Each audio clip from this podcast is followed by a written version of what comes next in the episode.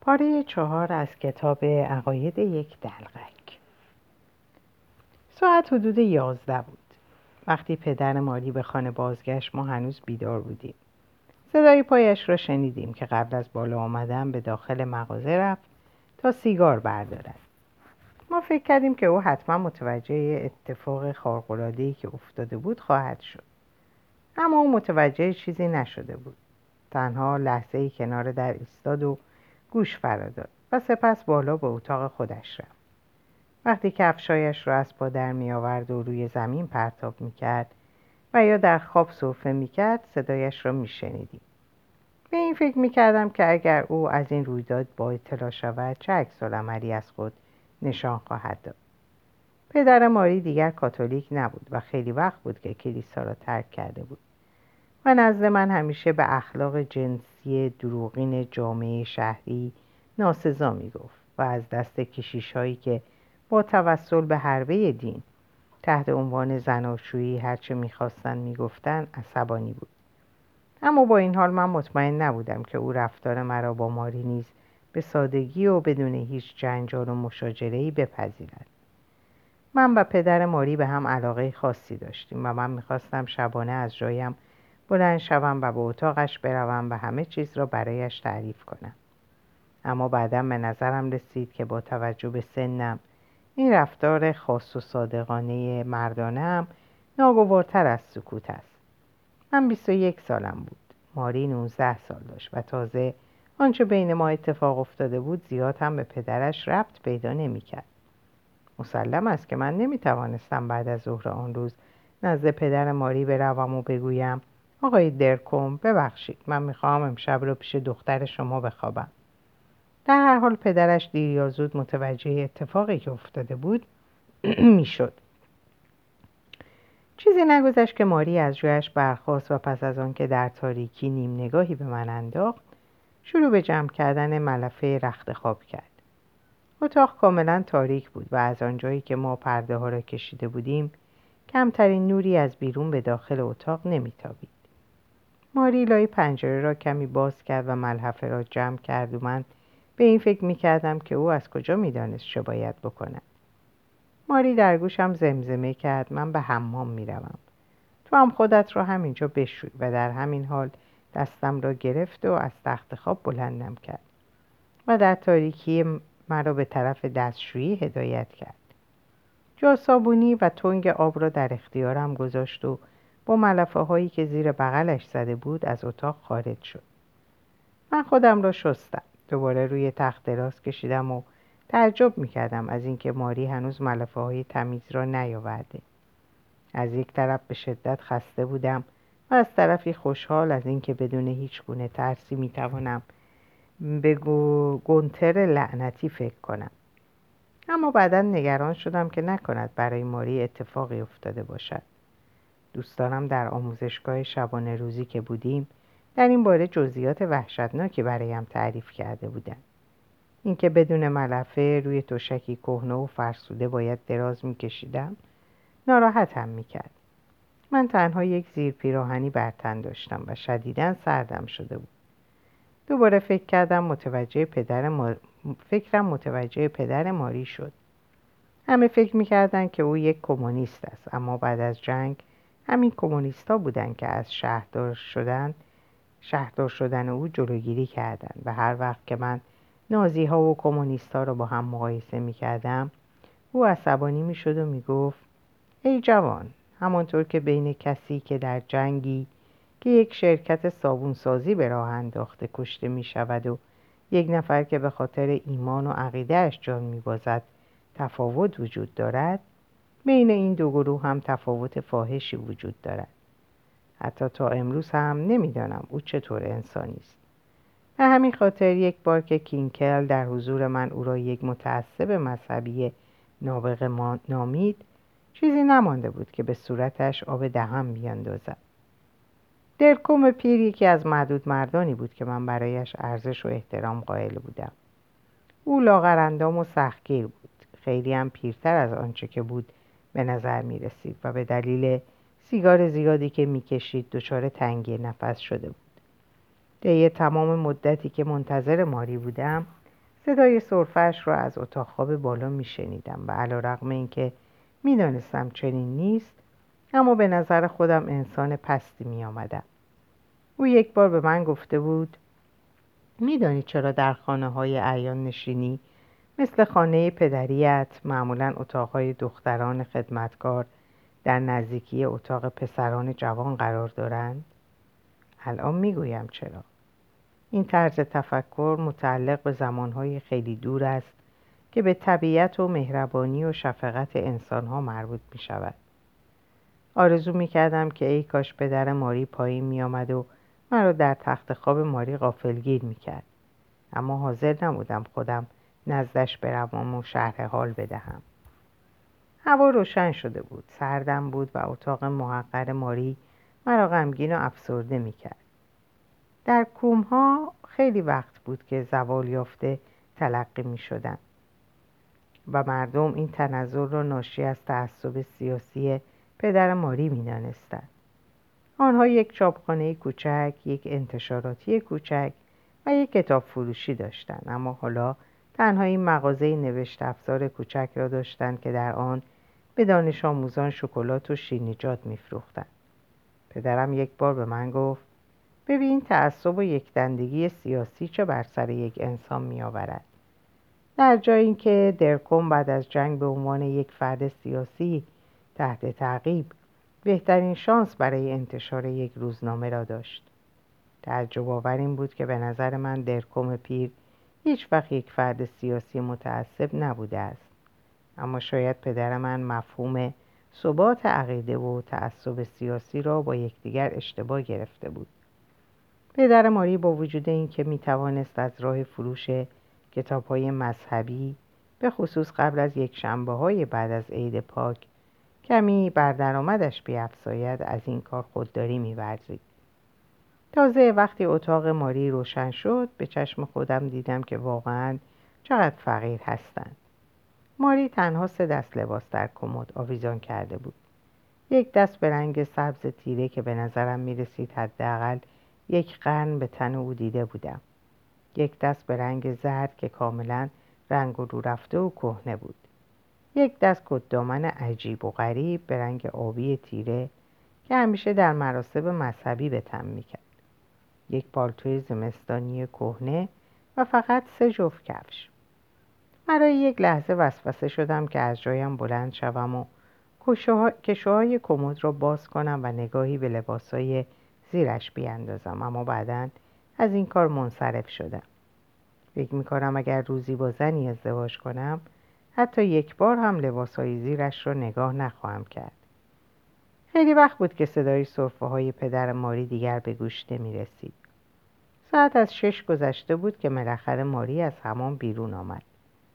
از اینکه با ماری موفق به انجام کاری شده بودم که از مدتها قبل آرزوی آن را داشتم خوشحال بودم و از اینکه می‌دیدم لبخند بر لب دارد احساس خوشبختی می‌کردم بعدا دستان سردش را دور گردنم احساس کردم و نجوا کنان پرسیدم این همه وقت چیکار می‌کردی؟ گفت چیکار می‌تونستم بکنم؟ ملافه ها رو میشستم. دلم می‌خواست ملافه های تازه برات بیارم اما ما فقط چهار دست ملحفه داریم که همیشه دو دست آنها روی تخت ها و دو تای دیگر در خوششویی است. ماری را نزدیک خودم کشیدم رویش را پوشانیدم و دستان یخزدهش را زیر بغلم گذاشتم. ماری گفت حالا جای اونها به گرمی جای پرنده در لانه اش است. و گفت من نمی توانستم ملافه ها را به خانم هوبرت که همیشه لباس های ما را می‌شوید بدهم. چون آن وقت تمام شهر از کاری که ما با هم انجام دادیم با خبر می‌شد. آنها را دور هم نمی توانستم بیاندازم. راستش اول فکر کردم که این کارو بکنم اما بعدا منصرف شدم. و حیفم اومد. پرسیدم مگه آب گرم نداشتی؟ و او گفت نه آب گرم کن ما خیلی وقتی که خرابه. و بعد ناگهان به گریه افتاد و وقتی از او دلیل گریهش رو پرسیدم نجوا کنان گفت خداوندا تو میدانی که من کاتولیک هستم؟ و من گفتم هر دختر دیگر پروتستان یا بیدینی هم جای تو بود شاید گریه می‌کرد. دلیلش را حتی من هم می‌دانم. او مرا پرسان نگاه کرد و من ادامه دادم برای اینکه واقعا چیزی مثل بیگناهی و معصومیت وجود دارد. اما ماری به گریه کردن ادامه داد و من هم دیگر نپرسیدم چرا اون این کار را می کند چون می‌دانستم که او چند سالی با گروه دختران هم مدرسه ایش بود و اکثرا با یکدیگر در مجالس مذهبی شرکت می‌کردند و حتما دائما با آنها در رابطه با مریم عذرا سخن می‌گفتند. و حالا با توجه به کاری که کرده بود خود را گناهکار و خائن احساس می‌کرد. می توانستم درک کنم که او در موقعیت بسیار دشوار و ناراحت کننده ای قرار گرفته بود اما من هم دیگر قادر نبودم بیش از این منتظر بمانم به او پیشنهاد دادم من می توانم با دخترها حرف بزنم ماری از ترس از جایش پرید و گفت چی؟ با کی حرف بزنی؟ گفتم با دختران همگروهیت تازه اگه وضع بدتر از این بشه که هست می‌تونی به آنها بگی که من به تو تجاوز کردم. او خنده ای کرد و گفت نه این خیلی احمقانه و غیر عاقلانه است. اصلا به اونا چی می‌خوای بگی؟ گفتم من حرفی نخواهم زد. فقط چند چشمه برایشان نمایش اجرا می‌کنم و سعی می‌کنم بخندونمشون. اون وقت اونا با خودشون فکر خواهند کرد. آها پس شعیر همینه. همون کسی که قصد ازدواج با ماری رو داره. اون وقت قضیه فرق می‌کنه تا اینکه اونها اینجا و اونجا پشت سر ما حرف در بیارن. ماری لحظه ای فکر کرد. خندید و آهسته گفت نه تو اونقدر هم احمق نیستی. اون وقت ناگهان دوباره شروع به گریستن کرد و گفت من دیگه نمی‌تونم این طرف آفتابی بشم. پرسیدم برای چی؟ اما او در پاسخ من فقط گریه کرد و سرشو تکون داد. دستای ماری زیر بغل من گرمتر می شدم و هرچه بیشتر و گرمای دستای ماری افزوده می شد خواب بیشتر بر من چیره می شد اما بعد از مدتی این دستای ماری بودن که منو گرم کردن. وقتی که ماری دوباره از من پرسید آیا به نظر من اون زیباست و اینکه آیا اونو دوست دارم؟ گفتم بله مسلمه. اما اون گفت که میل داره این جمله رو کلمه به کلمه از زبونم بشنوه. منم خوابالود زمزمه کنان گفتم بله بله من تو رو دوست دارم و به نظرم زیبایی. وقتی ماری مشغول شستن خودش و لباس پوشیدن بود منم از خواب بیدار شدم. ماری خجالت نمی‌کشید و برای منم امری عادی بود که اون که به اون در حال لباس عوض کردن نگاه کنم. حالا دیگه از قبل هم واضحتر بود که ماری چه لباس های فقیرانه بر تن داره. در حالی که اون دگمه های لباسش رو میبست به این فکر کردم که اگه پول داشتم چه چیزای قشنگی می‌تونستم براش بخرم. اغلب که جلوی ویترین مغازه‌های لباس فروشی می ایستادم و به دامنها و پلیورها و کفشا و کیفا نگاه می کردم در نظر می آوردم که ماری با پوشیدن اونها چقدر آراسته خواهد شد. اما از اونجایی که می دونستم پدر ماری در رابطه با مسائلی که به پول مربوط میشه خیلی سختگیر و دقیقه. به این ترتیب شهامت اینو پیدا نمی کردم که براش هدیه ای بخرم. پدرش یه بار به من گفته بود فقیر بودن چیز وحشتناکیه. اما فقط به قدر بخور و نمیر داشتن هم رنجاوره و این همون وضعیتیه که اکثر انسان ها دوچار اون هستن. من از اون پرسیده بودم ثروتمند بودن و چگونه تفسیر می‌کنی؟ و برافروخته شدم. اون نگاه تندی به من انداخت و با ناراحتی گفت گوش کن جوون اگه دست از فکر کردم بر نداری کار دست خودت خواهی داد. اگه من هنوز اونقدر ایمان و شهامت می داشتم که بتونم در این دنیا کاری انجام بدم می‌دونی اون وقت چی کار می‌کردم؟ گفتم نه نمی‌دونم. اون که دوباره برافروخته بود گفت جامعه ای رو تشکیل می‌دادم که در اون فقط از کودکان ثروتمندان نگهداری و مراقبت شه. چون آدمای احمق و بیشوری هستن که همیشه واژه غیر اجتماعی رو برای فقرا به کار می‌برند همونطور که ماری رو هنگام لباس پوشیدن نگاه می‌کردم فکرهای زیادی در سرم میگذشت. از اینکه ماری جسمش رو پدیده عادی تلقی می‌کرد هم باعث خوشحالی و هم باعث نارضایتی می‌شد. بعدها وقتی از هتلی به هتل دیگه می‌رفتیم صبحها برای اینکه بتونم اونو هنگام شستشو لباس پوشیدن زیر نظر بگیرم همیشه در تختم میموندم. و هر وقت که هموم طوری قرار گرفته بود که اونو نمی‌تونستم تماشا کنم در وان هموم دراز میکشیدم و نظارش می‌کردم. اون روز صبح دوست داشتم که همچنان در اتاقش بمونم و ماری هرگز لباس پوشیدنش به آخر نرسه. ماری با دقت بسیار گردن و بازوها و سینش رو میشست و دندوناش رو با جدیت مسواک می‌زد. من خودم همیشه حتی مقدور از شستشوی صبحگاهی شونه خالی کردم و هنوز که هنوزه از مسواک زدن منزجرم و به جای اون ترجیح میدم در وان هموم دراز بکشم و ماری رو نگاه کنم. اون خیلی تمیز و مرتب بود حتی کوچکترین حرکتش مثل باز و بسته کردن در خمیر دندون رو با ظرافت خاص و کاملا طبیعی انجام می‌داد. در همین حال گاه به برادرم لئو فکر می‌کردم. اون جوانی معتقد و با وجدان و دقیق و درست بود. و همیشه تاکید می‌کرد که به من اعتقاد داره. اونم خودشو برای برگزاری امتحانات دیپلم آماده می‌کرد و همیشه از اینکه دیپلمش رو در سن 19 سالگی گرفته شرمنده بود. در حالی که من با 21 سال سن هنوز کلاس پنجم متوسطه رو میخوندم. و هنوز از دست تفسیر و تعبیر شیادانه داستان زیگفرید و گونتر عصبانی میشم. لئو هم ماری رو حتی از طریق محفل های اشتراکی جوانان کاتولیک و پروتستان میشناخت. که راجع به دموکراسی و شکیبایی و بردباری مذهبی بحث می‌کردن. من و لئو هر دو پدر و مادرامون رو تنها به عنوان زوجی که یک پانسیون رو اداره می‌کنن می‌دیدیم. لئو وقتی با خبر شد که پدرم ده سال مشروقه داره شکه شد.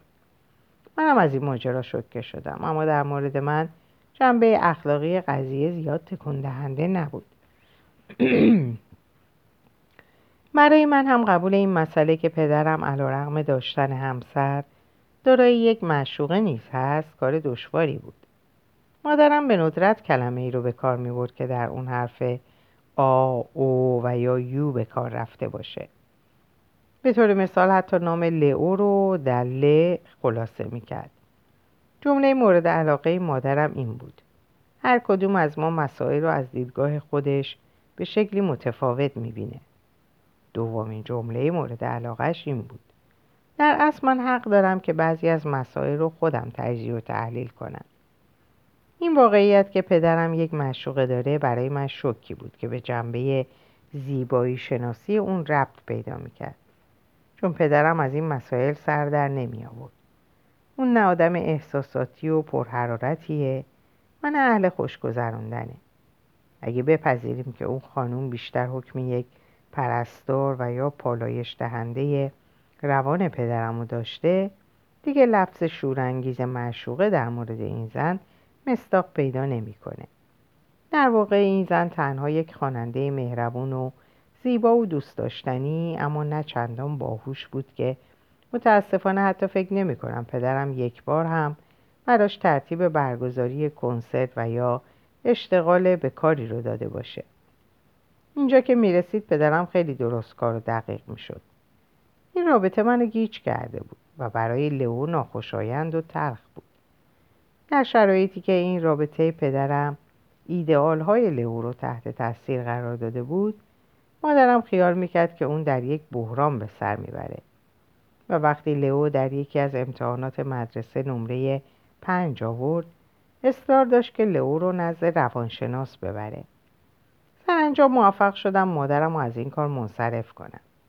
به این ترتیب که قبل از هر چیز برای لئو هرچه در مورد نوع رابطه یک زن و مرد می‌دونستم تعریف کردم و به اون در انجام تکالیف مدرسهش به شکل جدی و مستمر کمک کردم تا جایی که در امتحانات بعدی دو و سه آورد. و مادر به این ترتیب دیدار یک روانشناس رو غیر ضروری دونست. ماری لباس سبز تیرش رو برتن کرد و با وجود اینکه برای بستن زیپ اون احتیاج به کمک داشت من از جام بلند نشدم و تنها نگاه می‌کردم. تماشای اینکه اون چطور دستاشو به پشتش می‌بره دیدن پوست سفیدش و موهای تیرش و لباس سبز تیرش برام شادی آفرین بود. از اینکه می‌دیدم عدم موفقیتش در بستن زیپ باعث دست باچگیش میشه برام لذت بخش بود. سرانجام به کنار تخت اومده و من از جام بلند شدم و زیپو بستم. اما از ماری پرسیدم چرا اون باید زود از خواب بلند شه؟ و اون جواب داد که پدرش تازه در نزدیکی صبح درست به خواب میره و تا ساعت نه در رخت خواب میمونه و اون برای تحویل گرفتن روزنامه ها پایین میره و درب مغازه رو همزمان باز می‌کنه. چون بعضی وقتا بچه مدرسه ها قبل از شروع مراسم عبادت دست جمعی برای خرید دفترچه و مداد و آب نبات میاد. و اضافه کرد که از اون گذشته تو بهتر ساعت هفت و نیم از خونه بیرون بری. منم همین الان ترتیب قهوه رو میدم و دو تا پنج دقیقه دیگه آهسته به آشپزخونه بیام. وقتی به آشپزخونه رفتم و ماری برام قهوه داخل فنجون ریخت و نون و پنیر رو برام آماده کرد احساس کردم که سالیان سال مردی متعهل هستم ماری منو دید و سرش رو تکون داد و گفت آیا با صورت نشسته و موهای شونه نکرده سر میز صبحونه میری؟ و من گفتم بله حتی در آموزشگاه شبانه روزی هم نتونستن منو صبحها مجبور به این کار کنن ماری گفت اما پس تو صبحها چطور خودتو تر تازه می‌کنی؟ گفتم به خودم اتکلم می‌زنم ماری فورا سرخ شد و گفت اما این که خیلی گرونه. گفتم آره اما یکی از اموام مدیر عامل کارخونه سازنده این اتکلونه و همیشه منو که می‌بینه یه شیشه بزرگ از اونو به من هدیه میده. از فتح دستباچگی مشغول تماشای آشپزخونه ای شدم که اونو خیلی خوب میشناختم. آشپزخونه ای کوچیک و تاریک که در واقع یه نوع پستو بود که به مغازه متصل می‌شد. در یه گوشه اون اجاقی کوچیک قرار داشت که ماری مشغول روشن کردن زغال ها بود. اونم به شکلی که همه خانوم های خوندار اونجا رو اونو انجام میدن. زغال سنگایی رو که از شب قبل روزنامه نمدار پیچیده صبحها با انبر زیر رو می‌کنه و با استفاده از چوب خشک و زغال سنگ تازه اونو مشتعل می‌کنه. من از بوی خاکستر زغال سنگ که صبح در خیابون می‌گذارم متنفرم. و اون روز صبح هم این بوی بد در آشپزخونه کوچیک ماری فضا رو پر کرده بود. اونجا اونقدر کوچیک بود که ماری هر بار که می‌خواست قوری قهوه رو از روی اجاق برداره مجبور می‌شد صندلی رو کنار بزنه. همون کاری که احتمالا مادر بزرگ و مادر اونم در اون آشپزخونه فسقلی انجام داده بودن. اون روز صبح برای اولین بار اون آشپزخونه آشنا به نظرم معمولی اومد. و شاید برای اولین بار اون چرا که زندگی روزمره مینامند به وضوح دیدم. کارهایی که تکرارشون خسته کننده جلوه می‌کرد. با این همه دلم نمی‌خواست این خونه کوچیک و تنگ و ترک کنم و در بیرون از اون مسئولیتی رو به عهده بگیرم. به ویژه دلم نمی‌خواست در برابر دخترها لئو و یا حتی پدر و مادرم پاسخگوی کاری که با ماری کرده بودم باشم. اگه به خودم واگذار می‌کردن دوست داشتم تا آخر عمرم همونجا بمونم. روزها در مغازه آب نبات و دفتر بفروشم و شبا در اتاق بالا مثل همین چند ساعت قبل پیش ماری دراز بکشم و دستاشو زیر بغلم نگه دارم. این زندگی روزمره در قالب قوری قهوه نان و پیشبند آبی مایل به سفید و کهنه که ماری بر روی لباس سبز رنگش می پوشید در نظرم چیزی وحشتناک و در این حال فوقالعاده و عالی می اومد و تصور می کردم که این زندگی روزمره فقط برای خانوم ها همچون جسمشون امری طبیعی و بدیهیه. از اینکه ماری همسرم بود به خودم میبالیدم ولی خودم و برای رفتاری که میبایستی از این پس در پیش می‌گرفتم کاملا بالغ و رشد یافته احساس نمی‌کردم. از جایم برخواستم دور میز چرخیدم. ماری رو در آغوش گرفتم و گفتم یادت میاد چطور شب از جات بلند شدی و ملفه ها رو شستی؟ اون سرش رو به نشانه تایید تکون داد و گفت و فراموشم نمی کنم که تو چطور دستای سردم و زیر بغلت گرم می کردی. اما حالا دیگه باید بری. الان ساعت هفت و نیم میشه و هر آن ممکنه اولین بچه ها سر برسن معماری در آوردن بسته های روزنامه و باز کردنشون کمک کردم. اون طرف خیابون شیمیتس رو دیدم که با ماشین پر از سبزیش از بازار می اومد برای اینکه منو نبینه سریع به داخل راه رو پریدم اما فایده ای نداشت چون اون منو دیده بود. تصور می‌کنم حتی چشمان شیطان هم به تیزی چشمان همسایگان نیست. آنگاه داخل مغازه ایستادم و نگاهی به روزنامه های صبح که بیشتر مردم به شکل دیوانواری دنبال اونا هستن انداختم. برای من فقط روزنامه های از جالبه و بیشترم دوست دارم اونها رو در وان همون بخونم. و در وان همون مهمترین روزنامه های صبح در نظرم مثل معمولی ترین روزنامه های عصر میاد. تیتر درشت روزنامه های اون روز صبح عبارت بوده از اشتراوس با ثبات و اقتدار تمام. گمان می‌کنم بهتر باشه که کار تهیه تیترها و سرمقالات به یک دستگاه الکتریکی و مکانیکی واگذار شه. دیگه حماقت از حد و مرزش گذشته. زنگ بالای در مغازه به صدا درآمد و دختر بچه هشت یا نه ساله موی مشکی با گونه های قرمز و تازه شسته شده در حالی که کتاب داشت رو زیر بغل داشت داخل مغازه شد و گفت لطفا ده بفینک آب نبات بدین. نمی‌دونستم در ازای اون سکه ده بفینیکی چقدر آب نبات باید به اون بدم. در شیشه شکلات ها رو باز کردم. دستم رو داخل اون کردم و در حالی که از انگشتانم که چندان تمیز نبودن و درون شیشه بزرگتر جلوه می‌کردن خجالت زده بودم. 20 عدد از آب نبات ها رو شمردم و درون یک پاکت گذاشتم و به دخترک که با تعجب منو مینگریست دادم و گفتم درسته حالا دیگه برو. و سکه ده پفینیکی رو از روی پیشخون برداشتم و داخل صندوق انداختم. هنگامی که ماری برگشت و داخل مغازه اومد به اون مغرورانه سکه ده پفینیکی رو نشون دادم. ماری لبخند زد و گفت خب حالا دیگه وقتشه که بری. پرسیدم چرا؟ نمی‌تونم منتظر بمونم تا پدرت پایین بیاد. ماری گفت وقتی اون ساعت نه پایین اومد بایستی تو اینجا باشی. حالا دیگه عجله کن و برو. تا اون موقع باید پیش برادرت لئو بری و قبل از اینکه جریان از کس دیگه بشنوه با خبرش کنی. گفتم حق با توه. و در حالی که دوباره سرخ شدم ادامه دادم. تو نباید به مدرسه بری؟ اون گفت نه من امروز به مدرسه نمیرم من دیگه هرگز به مدرسه نخواهم رفت.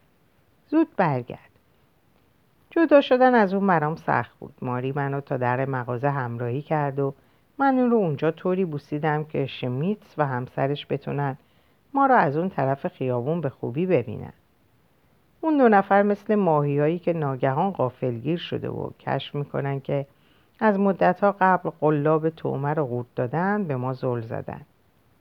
بدون اینکه به اطرافم نگاه کنم از اونجا دور شدم. سردم بود یقه کتم و بالا کشیدم. سیگاری روشن کردم. از بازار میان برزدم و خیابان فرانسیسکانر رو پشت سر گذاشتم. و سر پیچ خیابون کوبلنز به داخل اتوبوسی که در حال حرکت بود پریدم. زن بلیت فروش در و با فشار برام باز نگه داشت. نگاهی خشمالود به من انداخت و با سر اشاره به سیگاری که بر لب داشتم کرد. سیگارم رو خاموش کردم و در حالی که نیمه سالم اونو در جیب می داشتم خودم رو به وسط اتوبوس رسوندم. اونجا ایستادم و در حالی که به خیابون کوبلنز نگاه می کردم به ماری فکر می کردم ظاهرا چیزی در چهرم مردی رو که در کنارم ایستاده بود خشمگین کرده بود چون اون حتی روزنامهش با عنوان اشتراوس با ثبات و اقتدار تمام رو تا کرد و از خوندنش صرف نظر کرد. عینکش رو جلو داد و در حالی که سرش رو تکون می‌داد و چیزی زیر لب زمزمه می‌کرد منو برانداز کرد و گفت باور کردنیه. خانومی که پشت سر اون نشسته بود چیزی نمونده بود که پام به کیسه پر از هویجی که کنارش داشت بخوره و نقش زمین بشم با تکون سر حرف مرد رو تایید کرد و چیزی زیر لب گفت که من متوجه نشدم. اون روز صبح من قبل از خارج شدن از منزل استثناا روبروی آینه ماری موهام و شونه و کت خاکستری تمیز و معمولیم رو برتن کرده بودم و ریشم هم اونقدر بلند نشده بود که منو آدمی عجیب و غریب نشون بده. قد من نه بلنده و نه کوتاه و بینیمم اونقدر دراز نیست که در گذرنامم در قسمت خصوصیات ویژه از اون نام برده شه. نه لباس های تنم کثیف بود و نه مس بودم. با این حال زنی که کیسه بزرگ هویج با خود داشت بیشتر از مردی که حالا معیوسانه بعد از آخرین سرتکان دادن عینکش رو بالا زد تا به خوندن مقاله مربوط به اشتراوس با ثبات ادامه بده هرس می‌خورد و عصبانی شده بود. زنک نفرین کنان سعی داشت با تکان دادن سر و لباسش سایر مسافرین رو متوجه من کنه. من هنوزم نمی‌دونم که یهودیا چگونه ظاهری دارن وگرنه می‌تونستم پی ببرم آیا اون چنین تصوری در من در مورد من داره یا نه. اما فکر می‌کنم قضیه نه به ریخت ظاهریم بلکه بیشتر به نگاه من به خیابون و لبخندی که به ماری می‌زدم ربط پیدا می‌کرد. این اداوت بی کلام منو به شدت عصبانی می‌کرد. طوری که یه ایسکا زودتر پیاده شدم و قبل از اینکه به سمت راین بپیچم مسافت خیابان ابرت به سمت پایین رو پیاده طی کردم. در اینجا به پایان این پاره می‌رسم. اوقات خوبی داشته باشیم و خدا نگهدارتون باشه.